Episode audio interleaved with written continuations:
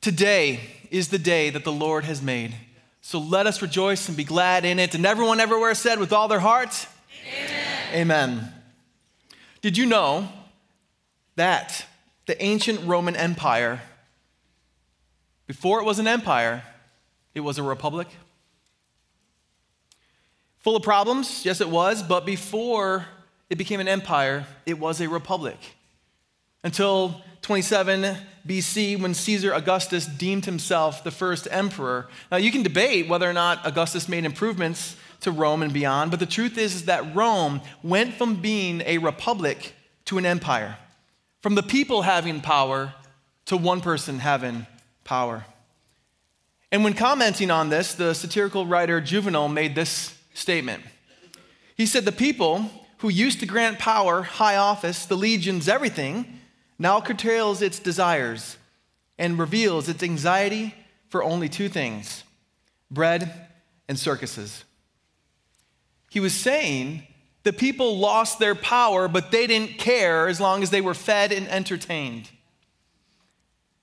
Here's the history lesson people are willing to give up their influence as long as they are satisfied and pacified. Our world can come to ruin, our culture given to wickedness, as long as we have snacks and sports to watch. Keep us distracted, and we'll give up our influence. And what's true about society is even more true when it comes to the spiritual. When faithful people are distracted, the devil is most effective. And with this sermon, and sermon series, Withstand, this is about seeing how the Bible gives us the perspective and the eyes to see and reminding us that the culture war and the things that are going on around us ultimately find their root in the spiritual. That the people, the people around us are not our enemy. The devil and his schemes are our enemy. The world around us is our neighbor, and Christ calls us to love our neighbor as we recognize the devil is having massive influence in this world. And in response to this, God has given us not just the beauty and the power of the gospel, but God has given us spiritual armor, and with that, a call to stand, a call to stand strong. We started this series last week, but as we continue it from here on out, we're going to look at each piece of the armor and what it means and how we might wear it as we stand and face the battles of our time. But before we talk about what's going on out there, we got to make sure that we're addressing the battles in here. So that's where we're going to start as we look at the notion of our, of our personal distractions versus the truth and righteousness that's given to us. If you have your Bibles, please turn to Ephesians chapter 6. If you're with us last week, you should already have a bookmark in that page because this is where we're going to be for this entire sermon series. Ephesians chapter 6. Now, as you turn in there, if you weren't with us last week, let me remind you Ephesians is a letter that the Apostle Paul wrote from prison to the church in Ephesus. And in it, he writes about certain doctrines of the Christian faith and how do we live out certain ethics of the Christian life. But then he closes this letter by talking about the spiritual reality around us, the spiritual battle, and how God has dressed us with a special suit of armor to be able to face the battles that are around us. And so, hopefully, you are to Ephesians chapter 6, we're going to read simply and only verse 14 today. And so, with that, would you hear God's word? Stand, therefore, having fastened on the belt of truth and having put on the breastplate of righteousness. Amen. This is God's word. Let's pray. Let's continue. Let's pray. Father, Lord, we ask that you would help us find our rest, our assurance, and our strength in you. Protect us from the evil one. During this series and in our lives, please continue to pour out your Holy Spirit. And Holy Spirit, we pray that you will fill us, guide us, fuel us for the lives you're calling us to live, that we might know the truth, that we would able, that we'd be able to take our stand. We pray these things in the precious and perfect and powerful name of Jesus. And everyone said, Amen. Amen. So, church, I hear a lot of talk these days about how people are frustrated and angry with all that's going on in our world and in our country. And a lot of this frustration gets pointed towards Christians, that Christians are not stepping up. In fact, many of us are asleep, distracted, when the call on our lives is so great. The devil, it appears, is having so much sway in this world while Christians just sit idly by, not engaging, and we won't engage as long as we are entertained and have food. We're going to confront this today. And that's what the series is all about. But before, again, I said it before, I'll say it again. Before we can turn our attention to the brokenness that's out there, we must first address it in here, in our own hearts, in our own lives. Before we can talk about being awake for the battle out there, we need to make sure that we are aware that we are dressed for the battle that we face on a daily basis. And so, main point for today, as we get going, is this we are most vulnerable when we are most distracted. We are most vulnerable when we are most distracted. And as we look at this one verse, we're going to look at three key ideas that come from this one verse. And here's what we're going to be looking at here this morning. First thing we'll see is that attention is the antidote for distraction. We're then going to see how truth is the antidote for deception. And we'll close it up by looking at how righteousness is the antidote for dishonor. And so let's look at this first one here. Let's get going. Attention is the antidote for distraction. Our passage starts out very simply. Have your Bibles open. The very first two words here stand, therefore. This is what God calls us to do. This is the opposite of what the devil wants us to do. The devil wants us to fall. Now, we, we use phrases like, and you've maybe even heard me use a phrase, something like this the devil's trying to trip you up. What we're trying to do in this series is, is help us to understand the gravity of the situation. The devil's not trying to trip you up, the devil is trying to destroy you. He's trying to devour you. He's trying to keep you from God. He's trying to make you fall. What does that mean? It means to fall into the pattern of this world rather than stand for the kingdom of God. Stand, therefore. What does it mean to be to stand? It means to be established. It means to be steadfast. It means to hold your ground when evil advances. And let me just make one observation. I'm going to speak directly to the American church here. So if you're not American, number one, thank you for being here welcome, welcome to the family. But I want to speak to the American church here for a second. I think many people are falling, not because they don't love Jesus. I think many people are falling not because of apostasy, but because of apathy.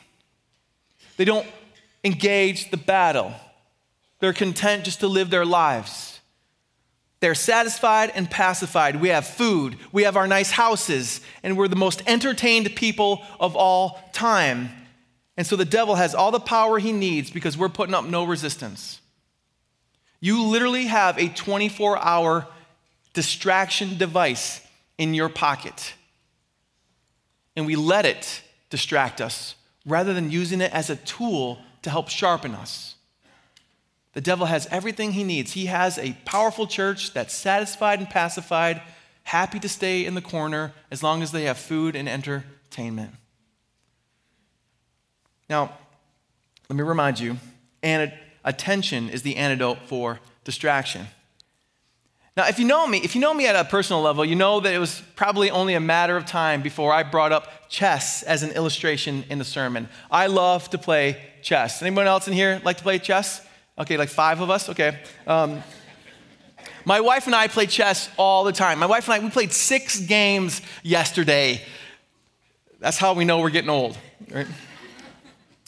Now, if you want to know who the better chess player is between my wife and I, you're going to have to ask her. But I can tell you this when, when we play chess, we typically play at our kitchen table. And uh, if you sit right at our kitchen table, you can see into the living room. And like many people, we have a TV in our living room. Now, if I sit playing chess with my wife where I can see the TV. And if the kids are watching a show, I am most always going to lose. Even if they're watching a show that I would never personally choose to watch, just the fact that there's something on the TV is a distraction enough for me to lose the game every single time. Why? Because I'm distracted. And when you're distracted, your attention is divided. And you can't win a battle if you are entertained elsewhere. So here's the question Where are you entertained to the point where you are distracted? Where are you entertained to the point where you are distracted? Where are you so entertained you are to the point of no longer being effective for the kingdom of God? Maybe it's entertainment, maybe it's sports, maybe it's money.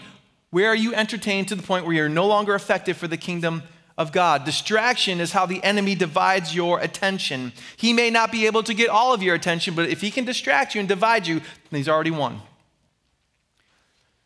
Now, we talk about this notion of divide and conquer.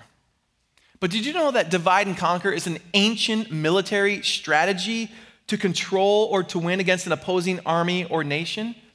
I think it's evolved into this notion that when we talk about divide and conquer, like we're a group of people, so we're going to split up so we can attack more. That's not the genesis of divide and conquer. Divide and conquer was about a, a, a, army holding together, breaking through a rank so that that army was divided, and then you'd fight and, and win. Divide and conquer is a strategy of the enemy. It should not be one for the church. The church needs to be unified. I'll remind you, Jesus says in Matthew 12, He said, No city or house divided against itself will stand. The enemy's tactic is to divide and conquer, to divide us and so conquer us, to divide our attention and so conquer us. Divide and conquer is the enemy's tactic, not ours. Church, I'm going to say something here that um, it's going to ruffle some feathers and will probably uh, fill my inbox tomorrow. So here's what I'm going to say Bring this sermon series full circle before you come at me. You're happy to do what you want, you're an adult, you want to email me, go ahead. But I'm just going to ask you bring this sermon series full circle. But I'm going to say something here that I know might ruffle some feathers here. Church, I, let, me, let me, one more qualifier. Again, this is about giving us the right perspective, elevating the seriousness of the battle that's around us. Because I'm afraid many of us were fighting the wrong battles. So here's what I'm gonna say Church, our fight is not simply about imposing our moral ethic upon the nation. Our fight is much bigger than that. We are trying to win the hearts of the people to the gospel so that then we can have true unity in our nation, in our world, under the name of King Jesus. And with him as our king, then the kingdom ethic can flourish. Now, do I believe the Christian moral ethic is the best and right ethic out there for humans? Yes, I think it's the best for everybody. We most flourish when we follow God's design. Not saying that, but I am saying many of us were just trying to win the cultural battle rather than winning the hearts of the people to the gospel. We have to stand for the kingdom. We'll never win people to the gospel if they think that we just see them as an enemy to be defeated rather than our neighbor to be won over. We're not trying to defeat anyone, we're trying to save them. We're trying to bring them from a lost and broken world into God's good and glorious kingdom. And until they see that in our hearts, the culture war will rage on, fueled by an enemy who is happy to see us fight the wrong battles. And so when we stand, what we got to do, and this is the extra effort on our part, we have to make sure that the world knows that we don't stand against them, we stand against the enemy. But here's the reality of the situation the world has so tied up their identity with the brokenness of the world that when we attack the lies of the enemy, they will feel like it's an attack on them because they've so tied their identity to the falsehood of the enemy. And so that's why we constantly have to have the extra burden, constantly repeat ourselves we're not against you.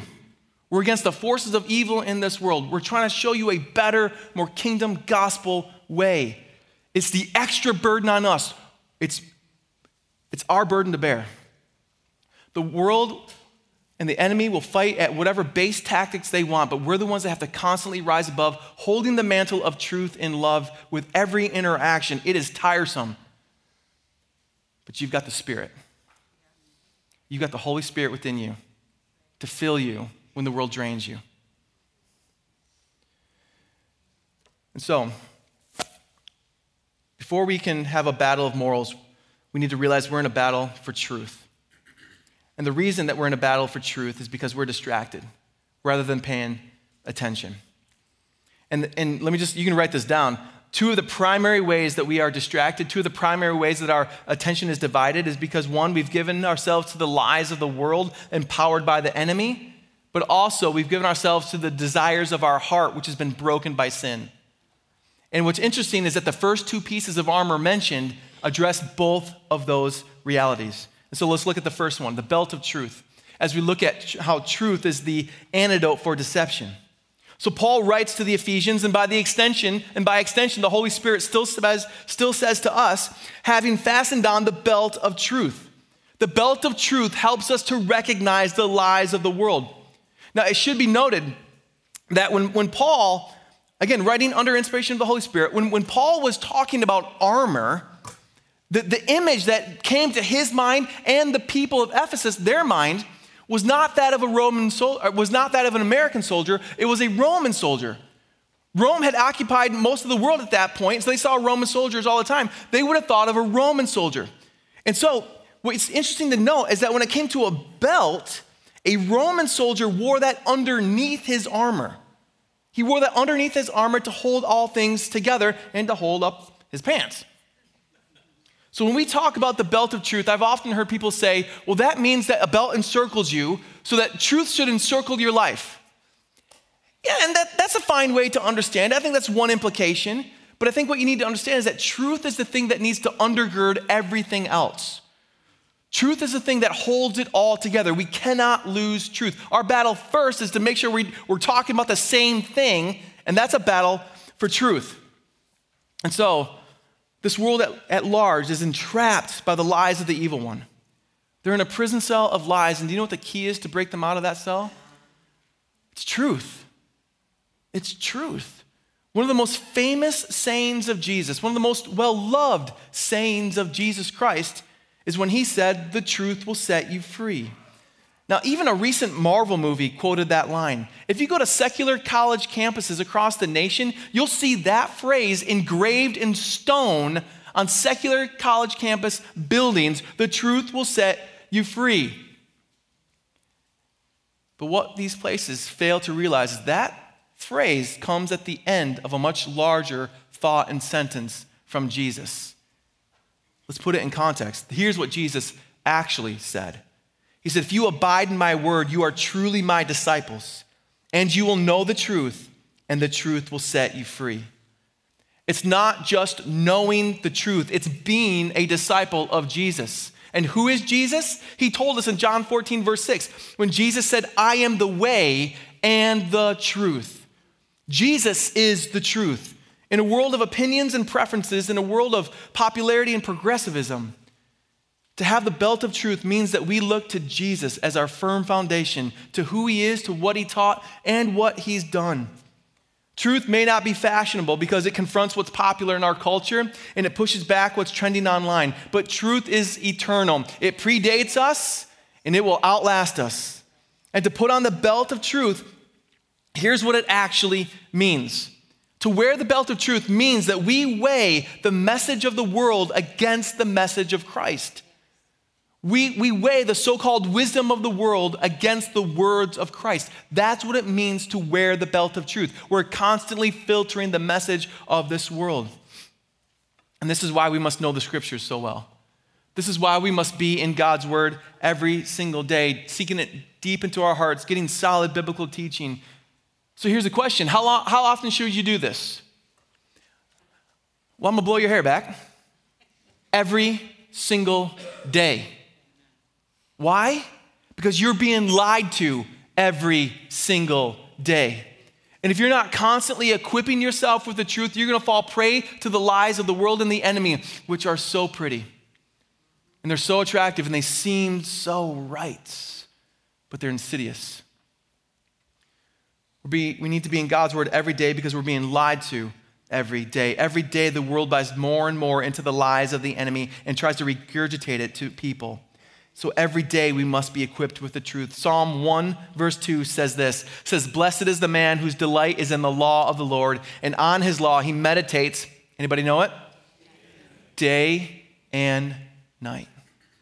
So not just every day, every day and all night long. That we are immersed in the truth so that we will know what the lies are. Every day we must find at least a few moments to be saturated in God's truth. And if you think you don't have time, let me see your phone. I'll show you your screen time. I'll show you you got time for this. I talked to a person after first service and they were talking about maybe I just need to set, set my alarm to, to read God's word. And I'm like, do you need to set your alarm to check your social media? Hmm, someone needed to hear that. every day, every day, just a few moments. A few moments in God's eternal truth will have an eternal impact on you. So use your phones to promote truth rather than keep you distracted. Because truth is the antidote for deception. It's available to you through God's word, open through the teachings of Jesus. And knowing the truth, that's how we pursue righteousness. That's how we know what righteousness is, which is our second piece of armor, third point here today. Righteousness, righteousness is the antidote for dishonor. Our verse continues having fastened on the belt of truth and having put on the breastplate of righteousness. Now, the imagery here should be painfully obvious to you. Physically speaking, a breastplate protects your heart. Spiritually, spiritually speaking, that's what righteousness does. It's about protecting our hearts. It's about keeping us focused on godly things that fill us up rather than worldly things that empty us and drain us and defeat us. We are distracted by the lies of the enemy. We said that. That's why we need to know truth, so that we know the lies of the enemy. But righteousness helps us to battle against the brokenness of our hearts. As we looked at, uh, let me remind you what, what uh, Jeremiah 17, verse 9 says. It says that the, the, the heart is deceitful above all things and is desperately sick. The Bible is saying you don't follow your heart because your heart will lead you astray. You are to follow Jesus, and He will lead you into the ancient ways full of life. The enemy is after our heart, and our heart's already broken. That's why we're so prone to, so prone to fail and to fall because our hearts are already broken and the devil feeds lies that our broken heart wants to believe. And so we need to have mess, we need to have eyes open to the message of the world. We need to keep our eyes open with the truth we're given and the righteousness that we wear. These lies are all around us. Such as when you see billboards like this, when they say things like this life is short, get a divorce.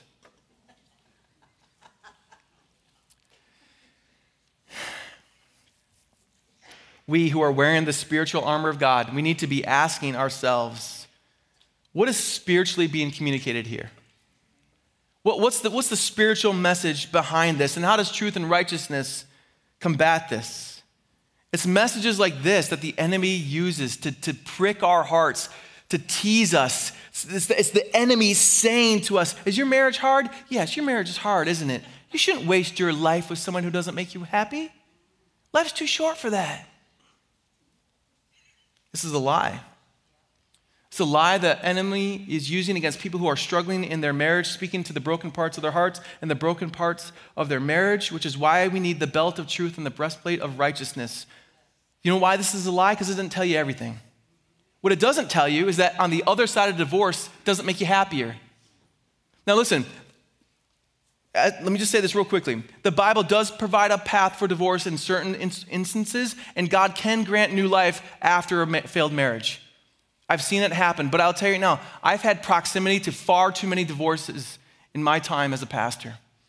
And more often than not, you're just trading in one level of brokenness for another.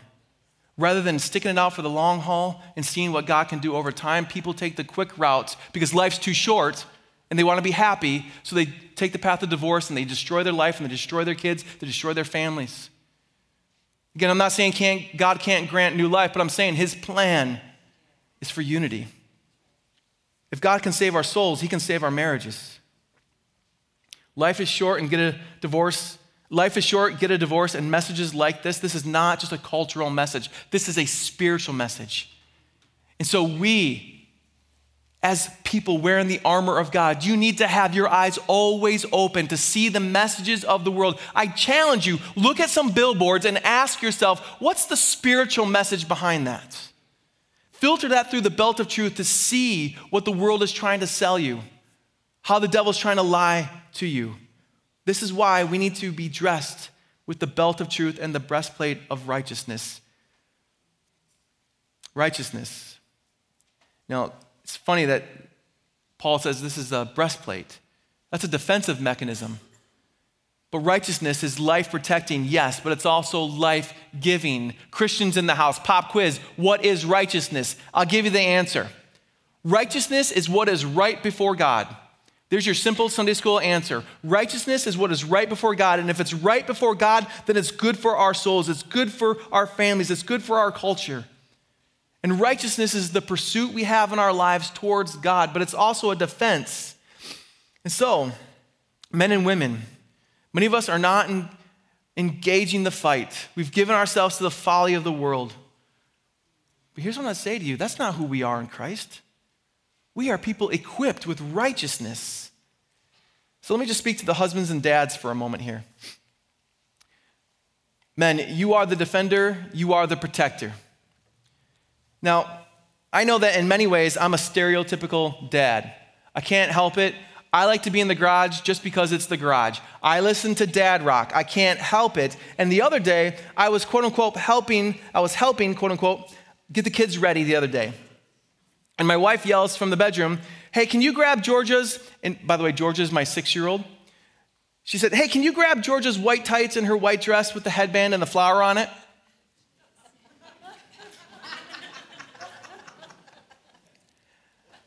I'm like, Babe, I don't know where any of that is.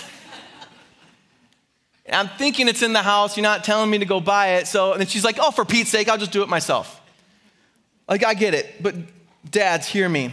You may not be the one getting your kids dressed for the day, but you need to be the ones getting them dressed for battle. You need to be the one making sure that they are wearing the armor of God. Men, do you want to protect your families? You won't always be there.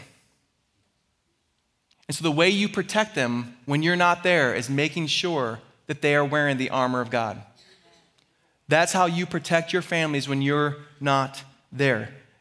And when you equip them with the armor of God, you're helping them to be able to both understand and withstand the evil and the pressures of the world that are around us. Men, if you want to protect your family, I'm telling you now, it's not just by having you know what in that locked box ready to go at a moment's notice. It's making sure that your family, your kids, are dressed with the armor of God. And how do you do that? You talk to them, you help them process the world, you disciple them helping them to see how the lies of the enemy speak to the brokenness of our hearts. And the thing about armor, and really any uniform, is that when I see a soldier dressed in armor, dressed for battle, there's a sense of duty and honor that comes with that, isn't there? It's kind of a majestic, powerful thing. That's how Christians are to be all the time. Because what does sin do? Sin dishonors God. Sin dishonors people who are made in God's image. Sin is shame and it dishonors you and your family and God. And so when we walk in righteousness before God, that's the antidote for dishonor. But here's the hard truth. Here's the hard truth about righteousness. To wear the breastplate of righteousness is to constantly be reminded that the righteousness you wear does not come from you, it comes from God. He is the one who gives it to you and puts it on you. It's not some, some part of you that needs to be unlocked so that you can find your inner righteousness. You don't have any. You have to be given it from God. That's why it's the armor of God, meaning the armor from God. It's His. And we wear this armor when we place our faith in Jesus. Psalm 31 tells us, In you, O Lord, do I take refuge. Let me be never, let me never be put to shame. In your righteousness, deliver me. I'm going to say something that's going to, going to go against the grain of our American culture, but I need to say because it's biblical truth. Righteousness is not earned, it's imputed to you from God. That now, that's, a, that's an important term here. And so I need to wade into some deeper theological waters for a second here because you need to understand the power and the beauty of righteousness. And when you do, it will change the way you go to work tomorrow. It'll change the way you go to school tomorrow. It'll change your entire outlook on life when you truly understand righteousness. And to do that, you kind of have to understand it theologically. And so, Romans chapter 4 tells us that when we believe in Christ, his righteousness is counted towards us. The, term here is imputed, not imparted. Imputed is, a, is a, an accounting term. So it's like when you become a Christian, you open a checking account and God deposits your right, his righteousness in your account. That's imputation versus impartation, where God writes you a check and you have to go and cash it and find it from within. We're not talking about impartation, we're talking about imputation. That it's counted towards you. It's not yours, it's not given to you, it's His that He ascribes to your account. So when you wear the breastplate of righteousness, you're wearing something that's not yours, that you did not earn, that you did not deserve, yet God gives it to you anyway. This is why we wear the breastplate of righteousness, not in pride, but in gratitude. Because it does not come from us, but yet we wear it. We wear it and we stand as God's righteous own. And it's a powerful and it's a beautiful thing. And we get this when we believe in what Jesus has done. And what has he done? He took our place on the cross, dying for our sins, and rising again on the third day. But why did Jesus do this? Well, 2 Corinthians chapter 5, in one of the most powerful gospel verses, tells us why. It says, For our sake, for our sake, he, meaning God the Father, He made Him, His own Son Jesus. For our sake, He made Him to be sin who knew no sin, so that in Him we might become the righteousness of God. Here's what happened meaning God placed on Jesus Christ the weight of all of our sin, all of our shame, all of our guilt. He took all of that, placed it on the shoulders of his son, and then nailed his son to a cross and watched him die. And when he died, so did your sin. So did your guilt, so did your past, so did your shame. It died with Christ and it stayed dead, although Jesus did not. Jesus rose on the third day, and when he rose, he left your sin and shame in the grave, but he rose to a new life that he now gives to you, that we live eternally with, as we wear the righteousness, not from ourselves, but from him. So wear it on your chest. Let it protect your heart and let it remind you of who you are. That when God looks at you, he does not see the sin of a sinner, he sees the righteousness of his son. That's the power of the breastplate of righteousness, and that's why we wear it. Not out of pride, but out of immense gratitude, because we stand counted as righteousness in God's sight. So don't leave here distracted by bread and circus. You're made for more than that. You're made for much more than that. Don't be distracted by the routine life and mindless entertainment that's so available to us through it all. You got to remember, Christ has won the war, He has secured the victory, but the battle rages from now until the last day. And that's why we are dressed for battle, because we are in a battle for the, until the last day. And the last days, I'm telling you, you got to be prepared for them. Be prepared for them. We need to be reminded that life and faith can be hard, can be really hard which is why we really need spiritual armor so that we can stand ready and stand at attention because we are most vulnerable when we are most distracted. So stand, stand at attention. And by all means, at least once a week, sit down and relax and unwind. This is a good and godly thing. God calls us to rest. We can have rest and we can take a day of rest. It's the godly thing to do, but you must remember the devil doesn't take a day off like that. Never forget the devil is waiting for you to take your eyes off the prize. He wants you to be distracted. He wants you to forget there's a spiritual battle all around you. This past week, I had someone contact me and they said, Pastor, are you going to actually talk about what it means to actually wear the armor? Not just describe the armor, but what does it mean to actually wear the armor? And I said, Certainly am, sir. So let me boil it down for you. As I said, I'll say it again. To wear the belt of truth means to be ever weighing the message of the world against the message of Christ. That's what it means to wear the belt of truth, that you are surrounded by truth, that everything, that truth undergirds your life, and you are constantly weighing the message of the world against the message of Christ. That's what it means to wear the belt of truth. To wear the breastplate of righteousness means that we protect our hearts with the truth, that we have a righteousness counted to us from God as we pursue the righteous path of God with our lives, as we seek to be Christ like in this world, knowing that we are already dressed in His righteousness. And this is all empowered by the one and only Holy Spirit, who fills us, fuels us, and guides us,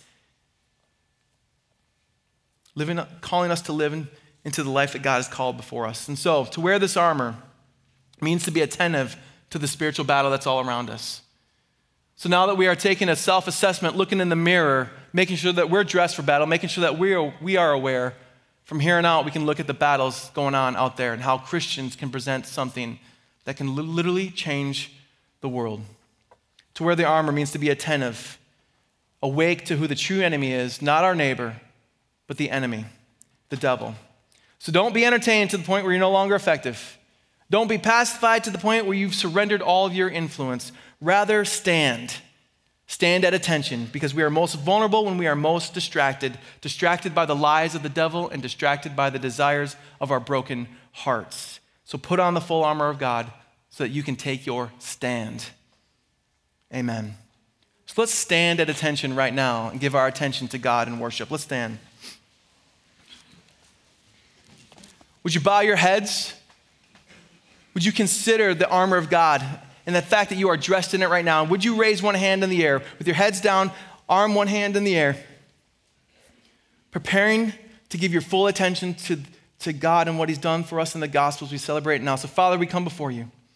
Asking God that you would again fill this place, fill this people with the power and presence of your spirits and with the knowledge of the gospel for your glory, God. Unite us that we may be able to give our attention to you here now in praise and adoration and worship. Help us to be people standing, singing loudly for your name's sake. And we pray these things in Jesus' powerful name. And everyone said, Amen. Let's worship everyone.